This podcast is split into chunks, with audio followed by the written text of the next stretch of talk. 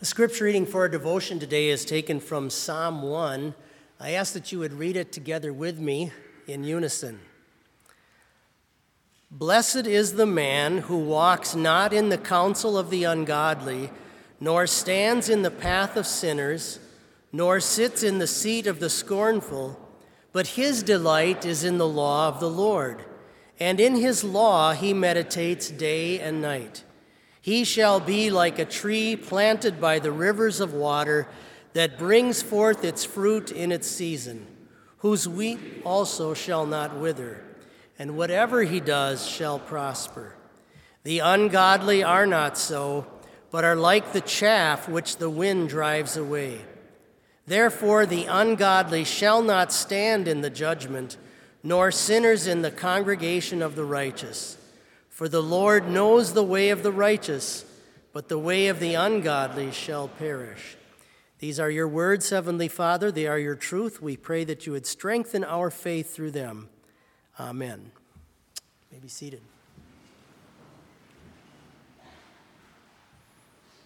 I'm going to tell you a story about a young man that came to Bethany many years ago. He grew up in a very nice Christian home in Chicago, and um, had been raised by wonderful Christian parents, went to church regularly, Sunday school, attended Christian schools, and had been brought up in the Christian faith about as well as you could have it, you might say.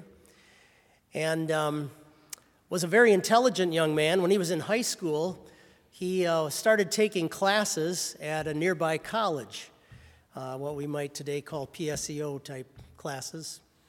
And uh, while he was at this college in Chicago, uh, during his senior year of high school, then, so he was about 17, there was a professor there that uh, really kind of caught his ear, and he got very enamored with him. And they would sit down and, after class, go have coffee together. And this, uh, this young man kind of enjoyed the attention he was getting from this older professor. Turned out that this professor was an atheist, and uh, slowly, through these conversations, began introducing him to atheism. And virtually, over time, in a matter of months, talked him out of his faith in God, in Christ, everything that had to do with spiritual matters before God. But he was still planning to come to Bethany that fall, which he did. Uh, my father taught here when I was a little child. And uh, our family had connections to this young man. He came over to our house once when I was about six, I remember.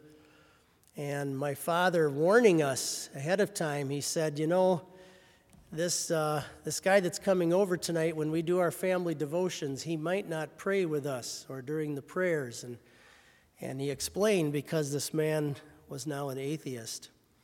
And I remember, even as a six year old, almost being afraid I'd never been in the presence of someone I knew that was openly so anti God. And kind of scared me a little bit as a child, even. Well, as he came through his years here at Bethany, uh, nothing changed in his heart. And uh, he went on and, into his life. Uh, ended up having a, a very good career, was a very intelligent man. Went on to get married multiple times. Throughout his life, different people that he had known at Bethany tried to continue to witness to him and would try to visit him and talk to him, send him letters. As I got up into my 30s, I remember sending him a letter trying to, uh, trying to bring him back to the truth that he had learned even when he was a young child. But all of this to no avail. And sad to say, just heard last year that he died. And I don't know what was going on in his heart at that point in his life. But I, I thought to myself when I heard that he died, isn't it amazing what can happen around a cup of coffee? Isn't it interesting what, what can happen to people when they let somebody influence them? When you sit at someone's feet regularly and just listen to them if they're talking you away from Christ and from his word. Just think if you were, if he did die in his unbelief, just think if you could go and visit him right now. Just think what kind of what kind of things he might be saying about those conversations when he was 17. Where you sit in life matters. uh, in this sense where you allow yourself to be influenced, where you let people speak to you, uh, especially in regard to spiritual matters. The psalm in front of us is what's often called a chiastic psalm, and it parallels two, two things next to each other.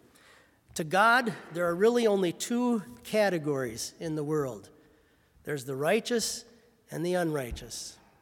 The righteous are those who believe in Christ, who have put their faith and trust in Him as their Savior, who went to the cross to pay for their sins so they could go to heaven. The unrighteous are those who just don't believe that.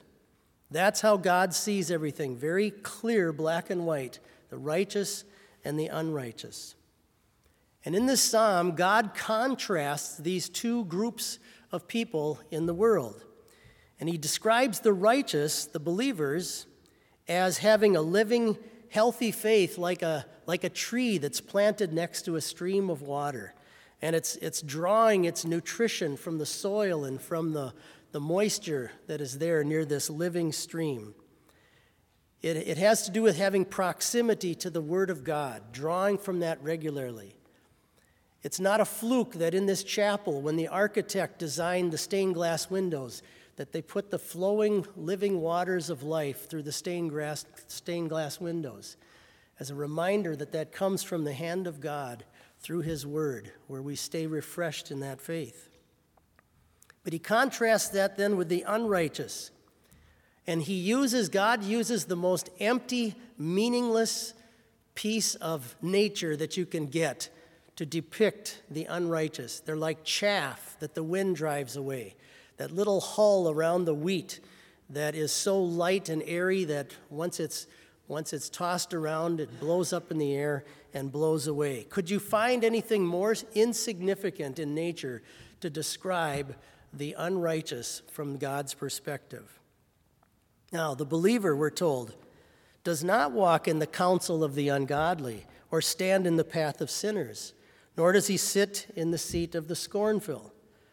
Now, it doesn't mean that we don't know where those places are. Christians do, believers do. We know what those voices are. We know what the voices are that speak to us against the faith that we have. We know where to find those. But notice we are not to walk in them, we are not to live in them, we are not to stand in them and let them sit and influence us and have an influence on our heart. You cannot have a relationship with God apart from His Word. And that's why Scripture so often directs us back to the, the importance of hearing that Word and letting it come and nurture us in our spiritual lives. Notice, God describes the believer. It says, On His Word He meditates day and night. That doesn't necessarily mean you're just reading it constantly, that's, that's great too. But it also means that it's in your mind and in your heart. It has, it has sunk down inside of you because it has been so much a part of your life that when you think about your life and how to go through your life, you're processing things through that Word of God. And you're constantly using that Word then as your guide. When I was in college here at Bethany, I worked at a local Shopko. I think they're closed now but I worked at a local Shopko, and my department happened to be right up at the front of the store across from the service department desk. And probably almost once a week, a little child, two, three, four years old, was brought up there who'd gotten lost, separated from his mom or dad. And it was always so painful to watch this little child crying and screaming, and nothing seemed to be able to comfort them. And these teenage young ladies that were trying to help the child would be trying to comfort, but none of that mattered. But then all of a sudden, you'd hear the mom's voice yelling coming down the aisle, yelling the child's name. And immediately, that little child would get up and turn and look. The crying would stop, and the whole mood changed. That in, inside of that voice that audibly went into the child's ear was all of this comfort there, there was so much packed into just that immediate sound of the child hearing the mother's voice. That's how believers in Christ are when they hear his voice speaking to them and talking to them through his word and the proclamation of his word. We immediately connect that voice to all of the wonderful good and comfort that Christ has come to give us. We immediately connect it to his death on the cross to make atonement for every one of our sins. We immediately connect it to his loving care and guidance for us.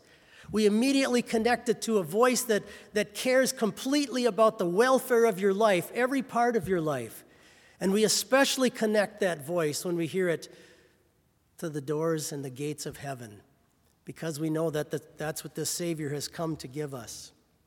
That's how the believer ties everything back to the voice of Christ that we hear in His Word.